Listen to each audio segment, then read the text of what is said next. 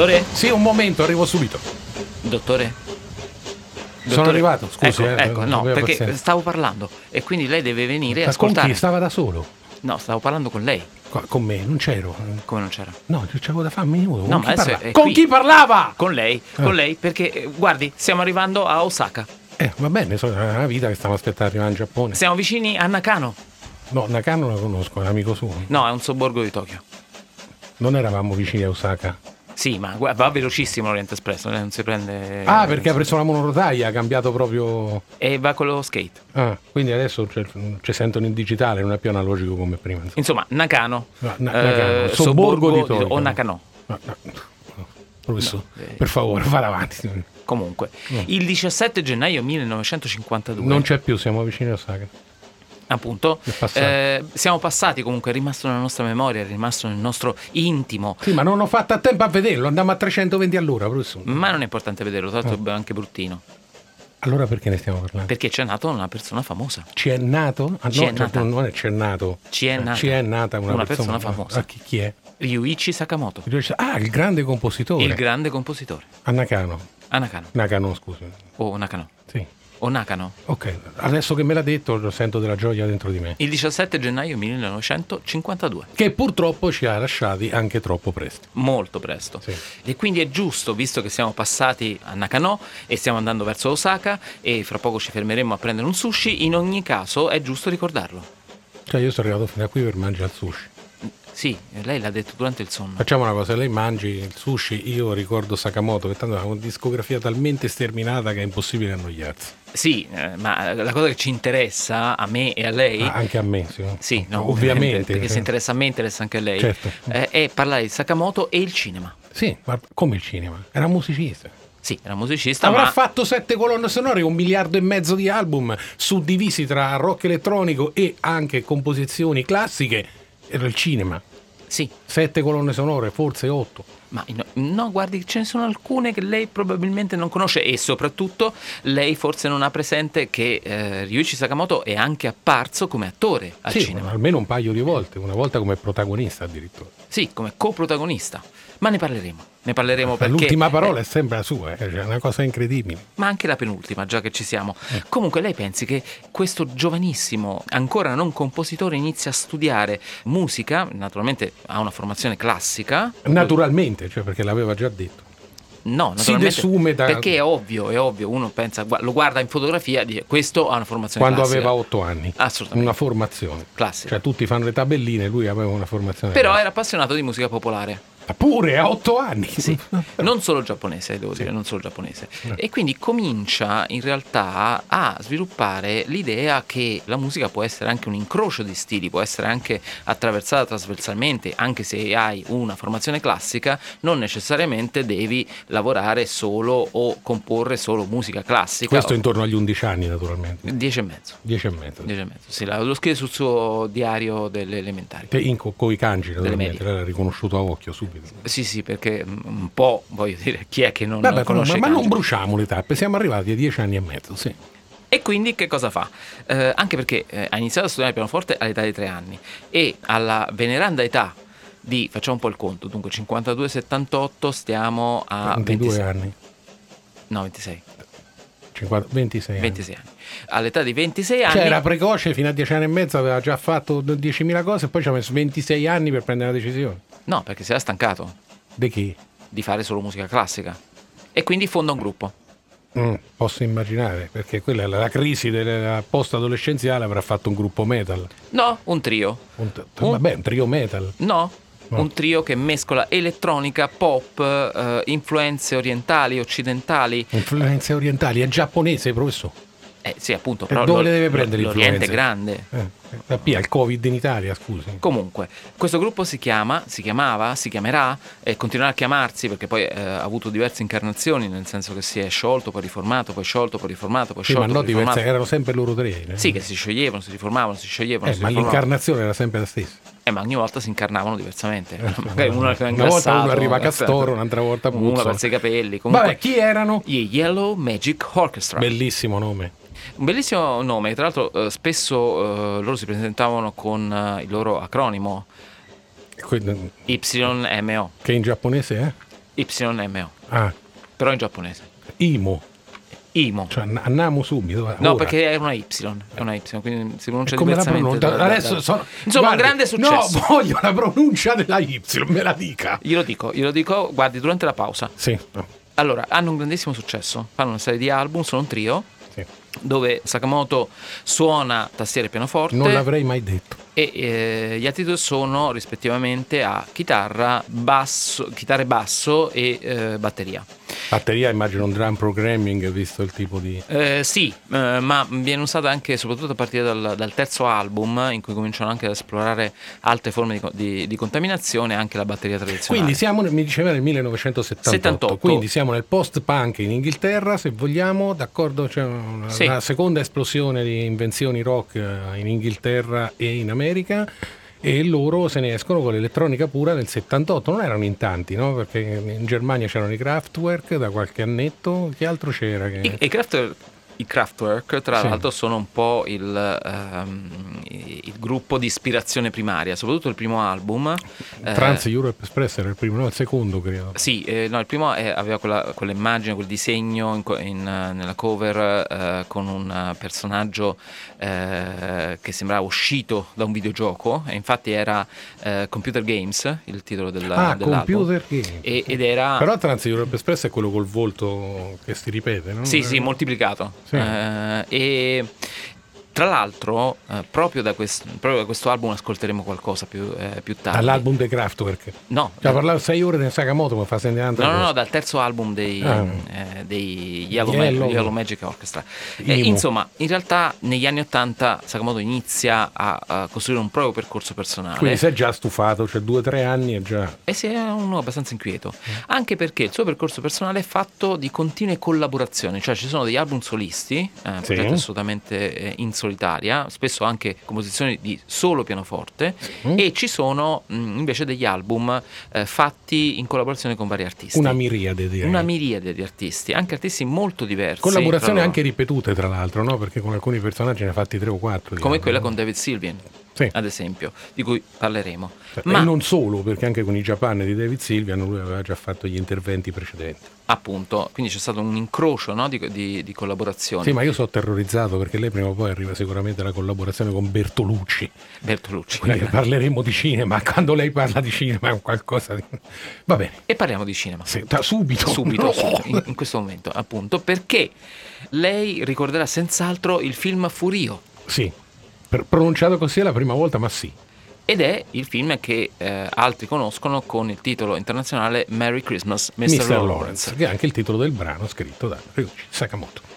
e che è tra l'altro eh, un film straordinario di cui abbiamo parlato anche eh, altre volte Anche il brano. mm, che- anche il brano naturalmente ma prima del brano c'è un momento straziante meraviglioso in cui tra l'altro si incrociano due figure che nel film sembrano essere minori nel, eh, nella narrazione perché i due protagonisti sono David Bowie e Ryuichi Sakamoto eh, appunto una storia eh, di, di- di- amore, crudeltà, passione, desiderio Tra due ufficiali espresso. di parti avverse. Sì, perché è ambientato nella seconda guerra mondiale in campo di prigionia giapponese, dove un, un- un ufficiale anglosassone, appunto interpretato da David Bowie, eh, Anglosassone perché non ci ricordiamo assolutamente quale stato venisse. australiano, È australiano. australiano. Quindi è un anglosassone tradotto, sì. Sì, in ogni caso è anglosassone, per- perché questo è di fatto, Sì. e si crea un rapporto che il regista, che è uno dei grandi maestri del cinema moderno giapponese, Nagisa Oshima. Nagisa Oshima riesce a fare in maniera straordinaria. Ed è il momento in cui eh, Oshima o Oshima decide di, di scegliere appunto i due musicisti performer eh, più straordinari probabilmente di- della scena di quel momento, un giapponese e un inglese, cioè David Bowie e mm, Sakamoto, metterli insieme nel film e costruire questa, eh, questa mera- questo meraviglioso affresco con una serie di comprimari che sono come gli osservatori di quello che accade, sono gli osservatori, coloro che cercano in qualche modo di fermare eh, questo abisso del desiderio che si ehm, sviluppa nel film, fallendo, perché entrambi muoiono poi alla fine del film, e in quest'ultima scena, è finita la guerra, eh, uno dei due osservatori è un sergente giapponese, interpretato da un allora ancora poco conosciuto, anzi non conosciuto come regista perché non aveva ancora esordito come regista, Takeshi Kitano, si incontrano nella cella di Kitano perché eh, il sergente Hara, No, come nella cella di Kitano, era il sergente giapponese, non poteva stare in cella. sì, stava in cella perché è finita la guerra e, e di conseguenza ah, è stato quindi, catturato. Cioè, anni dopo, me l'ero perso, scusi. Anni dopo è stato catturato, è stato riconosciuto colpevole di atrocità e di, e, e di crimini e è stato condannato a morte. La notte prima dell'esecuzione eh, il tenente Lawrence, appunto, che, che in realtà lo conosce come sì, perché era umano, nel campo di prigionia con David Bowie all'epoca. Infatti eh, lo va a trovare. Ed ecco che cosa si dicono. Se lo ricorda Jack Sellers? Strano. Ho sognato di lui stanotte. Davvero? Il capitano Yonoi mi diede una ciocca di capelli di Jack Sellers e mi chiese di portarla nel suo villaggio in Giappone e dedicarla al suo tempio. È triste. Che è stato giustiziato dopo la guerra. Sì. È stato come se Celias con, con la sua morte piantasse un seme in noi che noi tutti potremmo far crescere.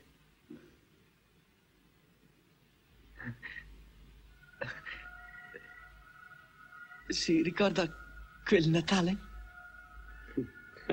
sì.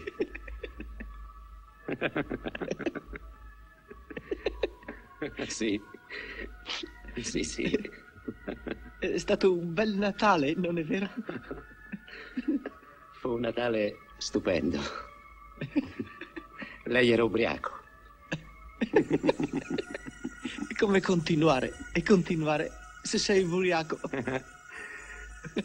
Il sake è meraviglioso. Grazie.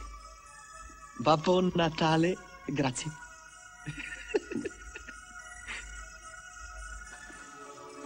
Sono momenti in cui la vittoria è molto difficile da mandare giù.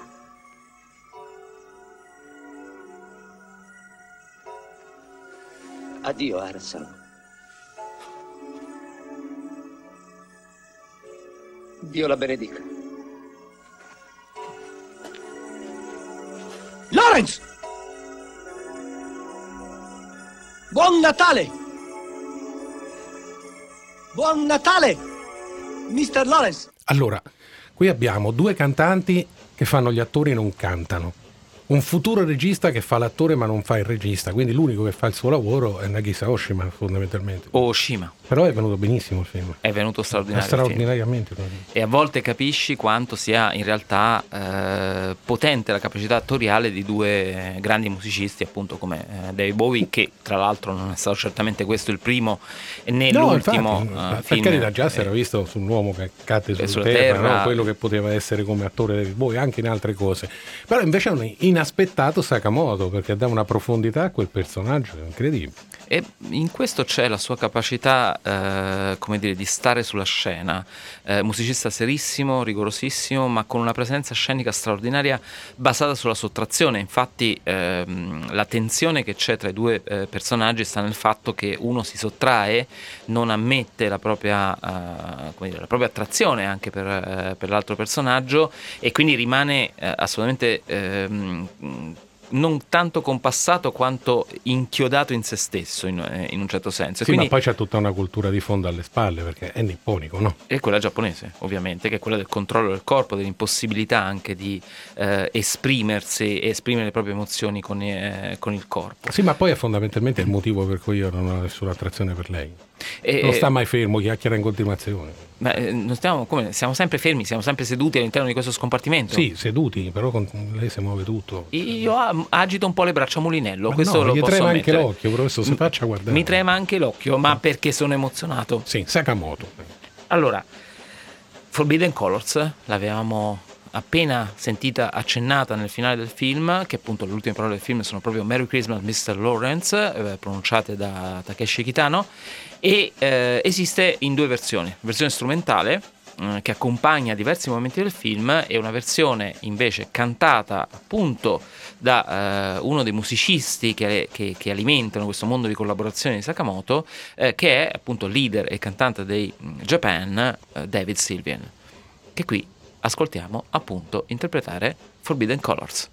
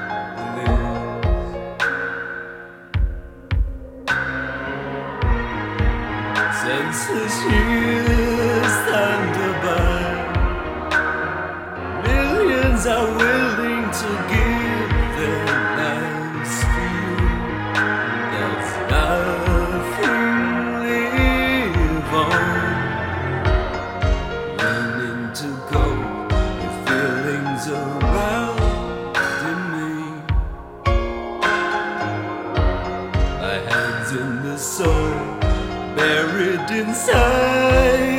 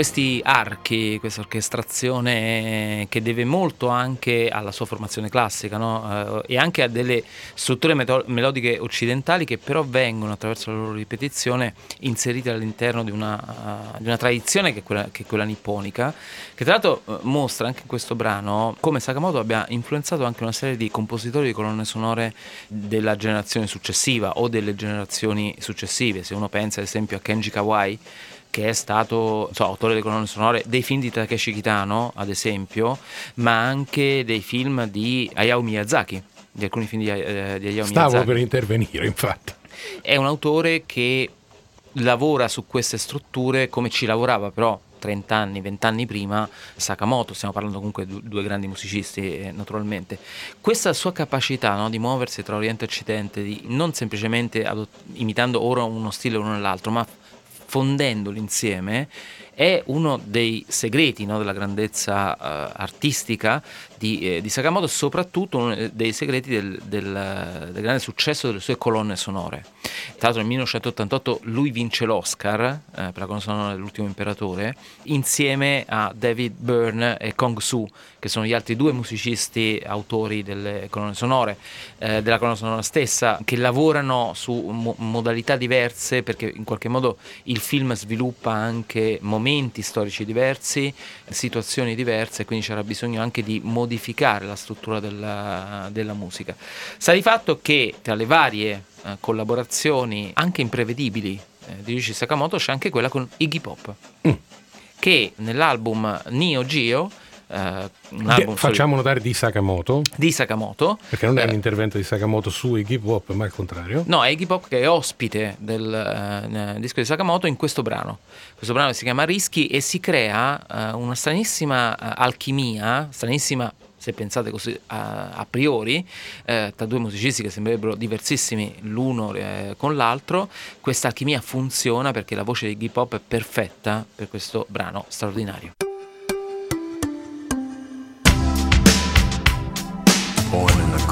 Dungeon where people are cheated of life, I knew I could never stay home.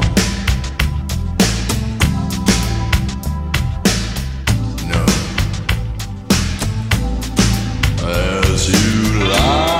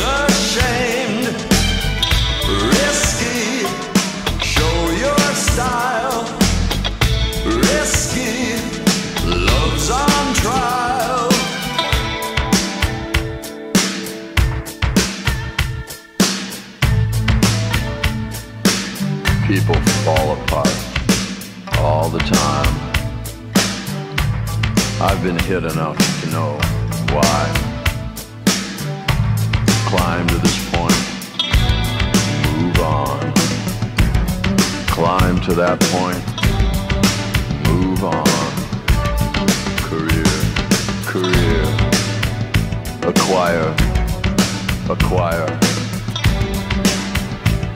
But what is life without a heart? It's standing room only. Somebody better tell the truth. Proceed at your own risk. Risky,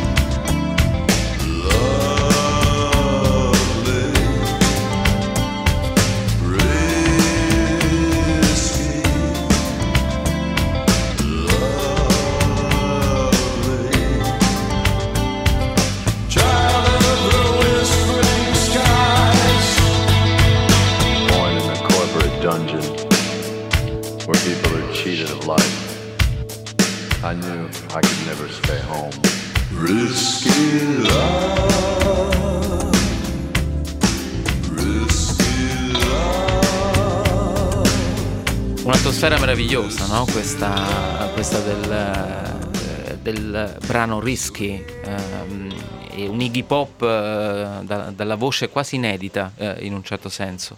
Ma lei pensi che nel 1982 Sakamoto appare in un film, è un documentario, di Amos Gitai Mm. eh, che all'epoca stava cominciando eh, il suo percorso di grande regista e fa un documentario seguendo la tournée degli Eurythmics in eh, Giappone.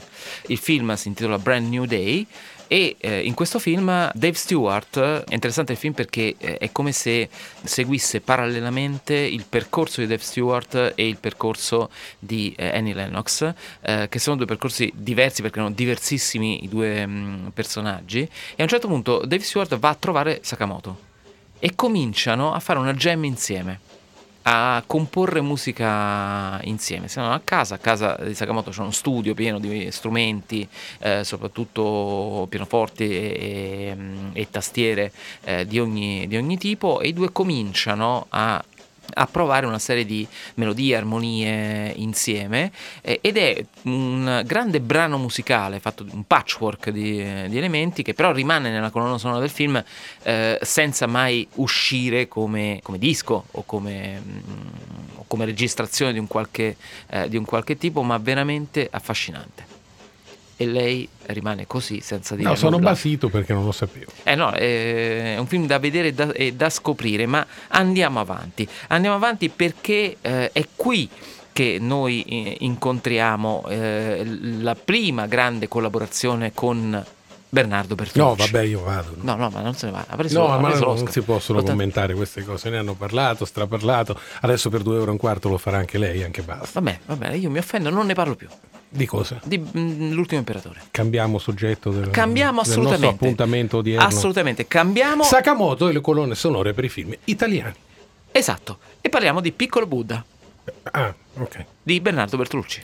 Con cui non vinse l'Oscar. con cui non vinse l'Oscar, film che non ebbe grande successo. eh, Ah, il piccolo Buddha non è ben... cioè, in beh, Italia rispetto, sì. rispetto a grandi film di Bertolucci come il Novecento, come capito, non è Grande che poi c'era un capolavoro tutte le volte. Qualche volta fai un bellissimo film che però viene mal accettato. che ha dei momenti pubblico. straordinari, Sì. eh, devo dire, il film, e dei momenti in cui Bertolucci non riesce effettivamente a controllare fino in fondo il suo percorso, ma forse per questo, anche per questo, è un film affascinante. Sta criticando Bertolucci. Piccolo Buddha è un... eh, Ce ne siamo accorti. Sì, eh. è un film che racconta in maniera im- immaginifica, diciamo così, la storia di Buddha. Immaginifica perché in realtà eh, Buddha è Keanu Reeves che, che bambino viene preso dagli Stati Uniti e portato in Nepal e di conseguenza ci troviamo di, di fronte a un, eh, in- a un problema storico eh, che non possiamo risolvere. Per cui Bertolucci colloca la sua narrazione nel puro regno della fantasia, nel puro regno dell'invenzione, ma al tempo stesso racconta il passaggio da Siddhartha a Buddha, cioè dal nome originario del Buddha all'acquisizione appunto dell'epiteto Buddha che significa illuminato. Sì. Quindi una casa con le luci accese è una casa Buddha. Era andato benissimo fino a un minuto. Questo me ne rendo conto anch'io. Sì. Quindi possiamo anche non parlare Grazie a Dio oltre, c'è una regia che taglierà tutta questa ma parte. sicuramente non taglierà nulla di No, questo. Anche perché volevo farle ascoltare un brano del film. Adesso? Sì, in questo momento. No, l'avevo pregata in ginocchio. Mm, non parliamo dell'ultimo imperatore. Dura tre ore, sono quasi tutti lunghi silenzi.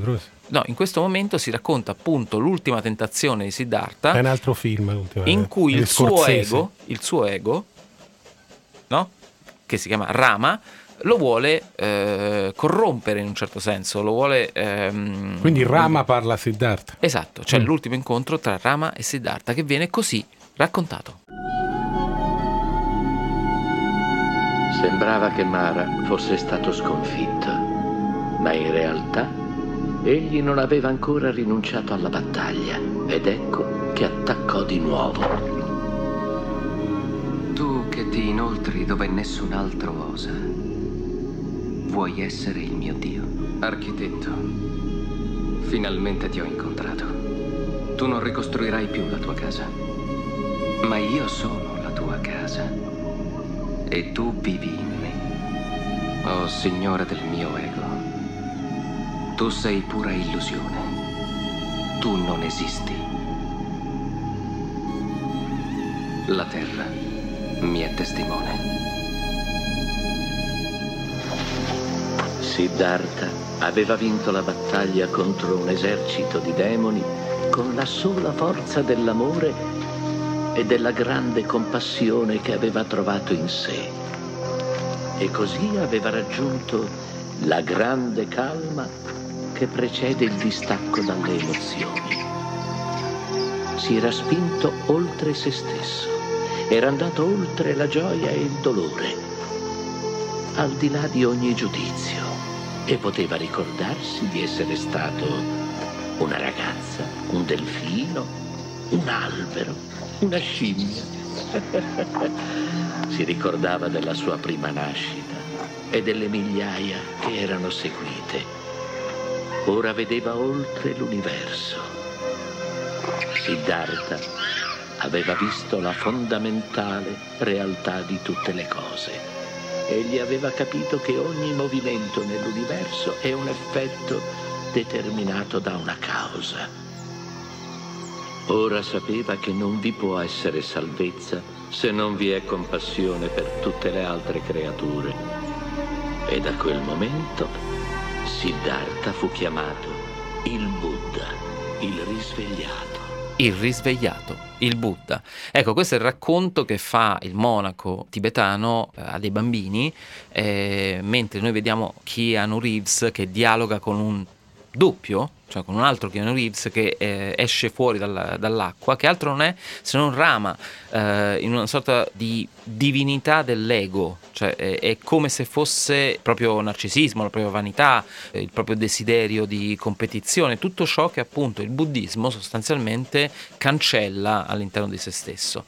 E questa è la scena che noi eh, vediamo e in qualche modo eh, è anche parte eh, di quel momento in cui compare la musica di, eh, di, Sakamoto. Perché qui Sakamoto è uno degli autori della colonna sonora, come anche nell'ultimo imperatore, come anche ehm, non, non, compone completamente la colonna sonora, nell'ultimo imperatore naturalmente ha un ruolo e un peso decisivo, in questo compone solo alcuni momenti mh, del film, la colonna sonora è abbastanza complessa e articolata, ma sono quei momenti appunto in cui c'è una sospensione come questa questo, in cui il racconto evoca dei passaggi eh, centrali, assolutamente fondamentali della vita di Siddhartha, cioè del Buddha. Ma proseguiremo sicuramente con Bertolucci, la sua opera cinematografica, e la commistione di nuovo con la musica di Luigi Sakamoto, perché tanto adesso andrà avanti ancora no. del tempo. No, ha smesso subito. Ho smesso. Allora, io la ringrazio. Magari ricomincio. No, in che senso? Ma prima una pausa. Una pausa. No, meglio. Non abbiamo fatto mai una cosa del genere. No, perché eh, in qualche modo insieme alla dimensione eh, cinematografica c'è eh, quel, quell'universo di composizioni perché musicali. Perché l'uomo inquieto giapponese non può stare fermo appunto e quindi compone anche cose diverse. E naturalmente collabora anche con altri musicisti. E questa volta è? David Sylvian. Da, da, di nuovo? Sì, però cioè, c'è, c'è anche... avuto 100.000 collaborazioni, lei porta tre, uno è hip hop e gli altri due sono uguali. Sì, ma c'è anche Ingrid Chavez che suona cosa? No, canta, una grande eh, cantante. Canta. Cioè, hai già chiamato David Silvia, ne chiami anche un altro, non ti basta mai. Anche perché il brano è particolare, è il brano che dà il titolo all'album Heartbeat, che è uno uh, degli album più famosi di, di, Sakamoto, ed è un brano in cui, oltre a questa struttura musicale che cresce molto, molto gradualmente, e oltre alla voce di David Sylvian, che è la prima che noi sentiamo, ad un certo punto della, della canzone interviene Ingrid Chavez. Quindi è come se fosse un percorso, un viaggio lungo questo brano musicale che appunto non a caso è quello che dà il titolo all'album, Heartbeat.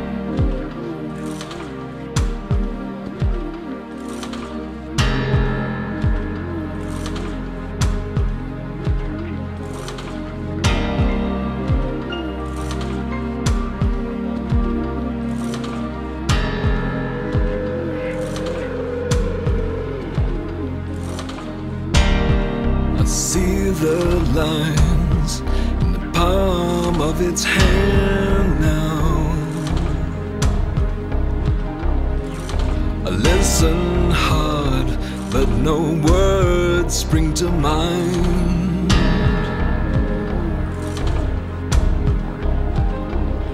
And it sounds so sweet. Listen to its heartbeat.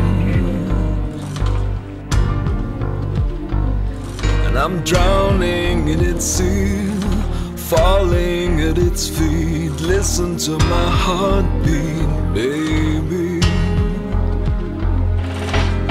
Cell leaves tonight, fated in its blindness.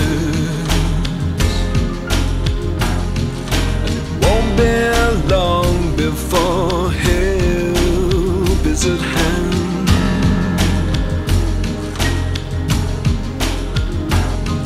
and the darkness sleeps, cushioning the heartbeat. I killed the captain, sank the fleet to liberate the heartbeat, baby. And it sounds so sweet. It sounds so sweet. Listen to our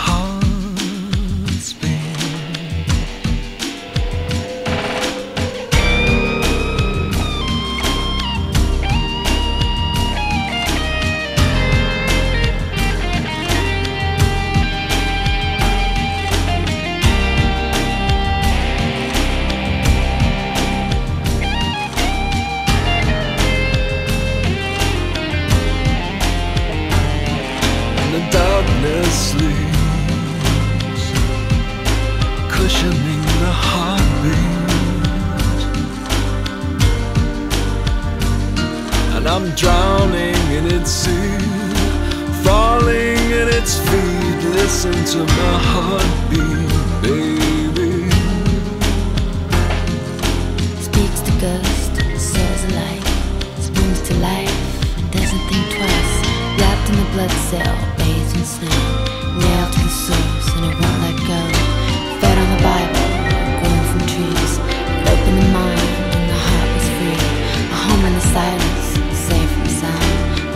and the light is found. Speaks to ghosts and souls light, springs to life and it doesn't think. Wrapped in the blood cell, bathed in snow, nailed to the source and it won't let go. Fed on the Bible, grown from trees, opened the mind and the heart was free. A home in the silence, safe from sound. Trouble sleeps and the light is. Listen to my heartbeat.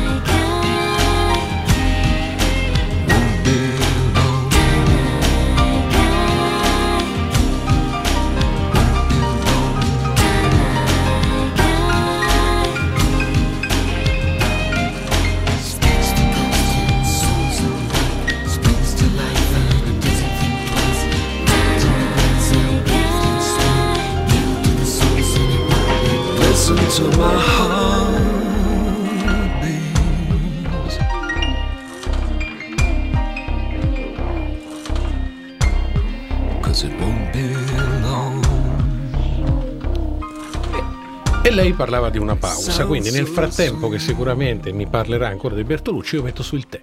No, guardi, guardi, io potrei parlare di tantissimi film, Sì. non un'infinità, ma sono diversi film e gli autori con cui tra l'altro Sakamoto ha collaborato per le colonne sonore.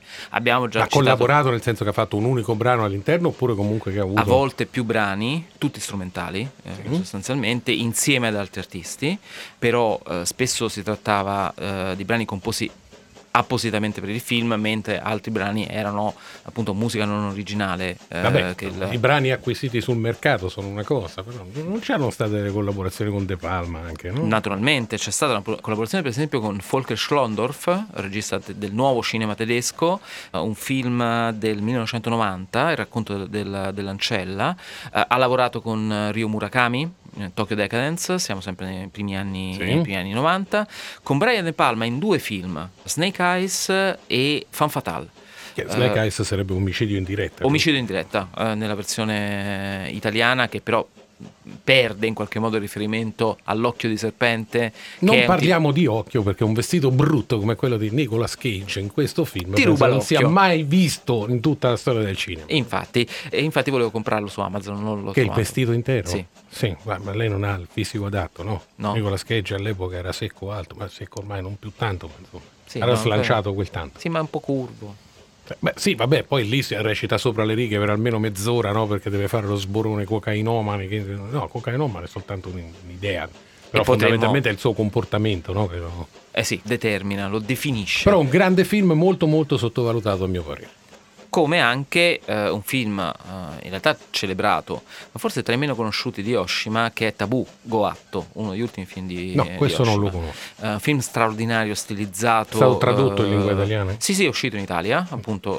eh, Con lo stesso titolo? In realtà si chiamava Goatto in originale e è uscito in Italia col, col nome Tabù Goatto. Ah, perché. Ok. E per motivi che io non sono in grado No, di non. spiegare. eh, Comunque, negli del- anni 70 eravamo maghi nel fare queste cose, vedo che anche nei 90. Film della fine degli anni 90, 1999. Ecco appunto. Un film in cui tra l'altro ritorna Takeshi Kitano, che nel frattempo è eh, riconosciuto internazionalmente come un grande regista, ma ritorna come attore per, ehm, per Oshima, un film in- in- in- ambientato in una scuola per samurai. Diciamo così, una sorta di eh, apprendistato, di luogo dove eh, i samurai apprendono le regole eh, della, loro, della loro condotta mh, e anche qui c'è naturalmente una tensione eh, erotica eh, tra uomini, come anche in mm, Merry Christmas eh, Mr. Lawrence, però nel Giappone medievale. Film stilizzatissimo, eh, assolutamente affascinante dal punto di vista vis- eh, visuale, eh, in cui Oshima raggiunge, se vogliamo, anche un grado di eh, perfezione estetica, proprio per sottrazione, mh, che insomma che lo riconosce ancora una volta come, come un Sì, grandissimo questi regista. sono film che un po' come il cinema western nel caso degli americani, comunque se ne vedi 7-8 ti domandi se tutte quelle fossero veramente state storie vere, come mai esistono ancora degli umani vivi in Giappone. No? Sì, perché comunque si colpiva... Mu- muoiono circa 27.000 persone. Tu mi hai guardato e ti do un colpo di katana. Sì, appena. E ti seguo in due. È un sogno che io ho nei suoi confronti da tempo, ma non ho la katana. Non ha la katana. No. Eh, Ce, ce l'ha mio figlio, ma per motivi di legge non è filata. Insomma. C'era uno che eh, conosco che Continuano provato... a sussistere i motivi di legge. Sì, no, no, che effettivamente ha, comprato come souvenir a Madrid una katana. A Madrid. A Madrid, già Vabbè, questo. Stavamo da- parlando da di questo. altro. non- Ma non gliel'hanno fatto passare all'aeroporto. No, cioè neanche da Madrid, cioè, ci ha provato, è andata male. È andata malissimo. e, e quindi potremmo parlare addirittura della colonna sonora di Love is the, is the Devil di, di John Maybury. Non lo conosco, che film è questo? È un film in cui si parla dell'amore che è come un diavolo. Vabbè, questa è la traduzione letterale del titolo. Beh, è tutto lì. No, lei non l'ha visto. Non l'ho visto. Non l'ha visto. Non l'ho visto. Eh, Ma infatti non ne parliamo. E infatti non ne parliamo. Benissimo, ora passiamo oltre. Allora, il tè è pronto. E quindi un tè nel deserto. non ne parlerò mai più, diceva 20 minuti fa. Prego, lo vuole con lo zucchero? Sì. No, io lo prendo male. Vabbè, da Bertolucci. The Shelter in Sky, tratto dal romanzo di Paul Bowles, che tra l'altro compare nel film alla fine facendo un monologo eh, finale, in realtà sta zitto, il monologo è tutto in voce fuori campo e che in, in italiano è affidato alla voce di Enrico Maria Salerno, ma questo non lo ascolteremo No. perché in realtà ascoltiamo solo eh, un piccolo momento del, del film in cui tre personaggi, che sono due uomini e una donna, arrivano nel deserto del Non si Maghreb, ricorda quale, non importa. del deserto del Maghreb Sì. e, e sono animati diciamo da obiettivi differenti. Due di loro, l'uomo e la donna, vogliono inoltrarsi nel deserto, andare oltre in qualche modo loro, loro stessi, l'altro è, se vogliamo, un semplice turista ed è questo il dialogo che li scopre. Forse noi siamo i primi turisti che hanno dopo la guerra. Tanner, noi non siamo turisti, siamo viaggiatori. Ah, e che differenza c'è? Un turista è quello che pensa al ritorno a casa fin dal momento che arriva, Tanner. Laddove un viaggiatore può anche non tornare affatto. Intendete dire che io sono un turista? Sì, Tanner. E io una via di mezzo.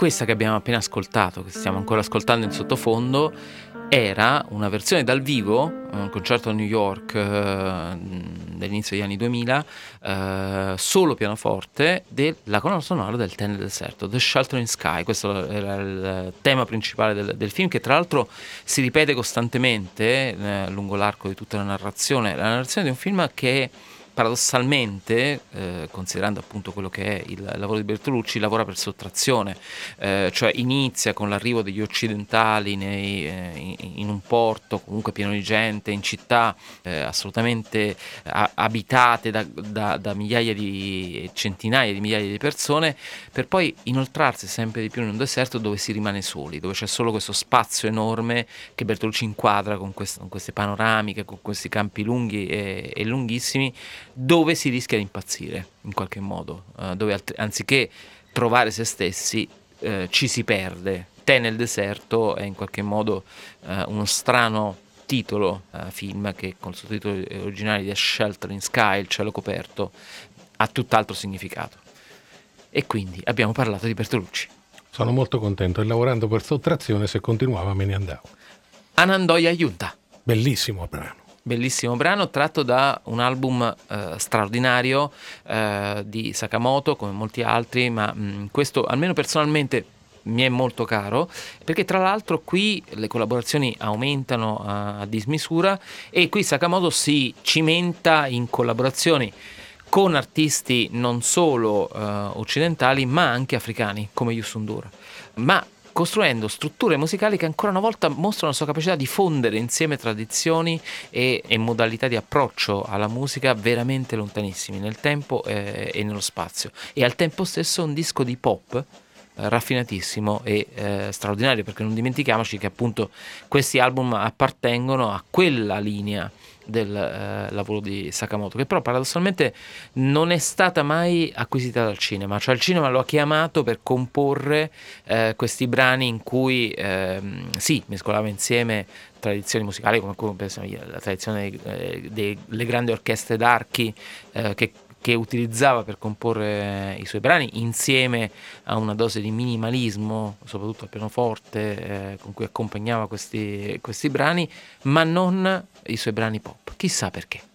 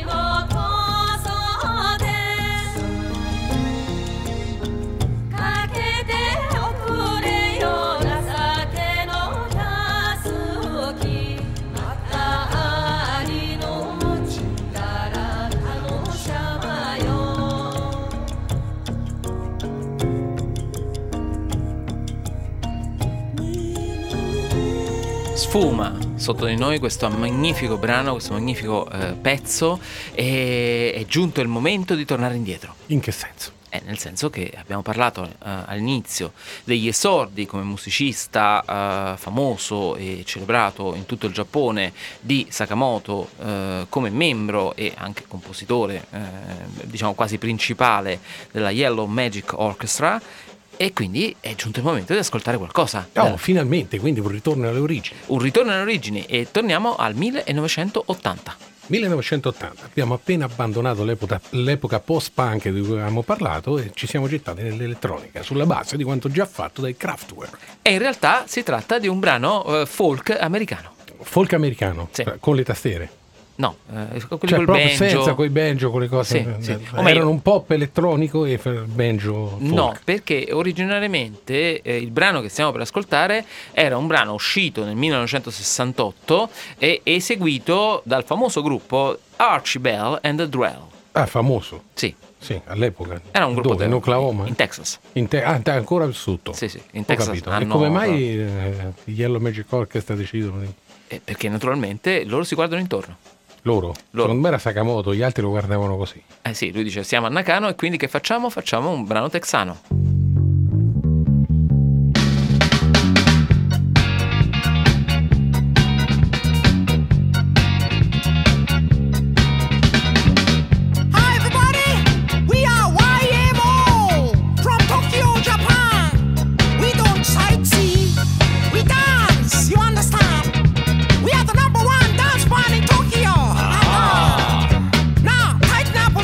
Popular. scusi, eh? Cioè io il banjo non lo sento. No, ma è- originariamente c'era il banjo. Ah, nell'originale ho detto 68. Sì, sì, questa è Tighten Up, appunto il titolo originale, ma con una parentesi. Abbiamo detto una parentesi. Ah, certamente, signori giapponesi, Alzatevi in piedi. prego.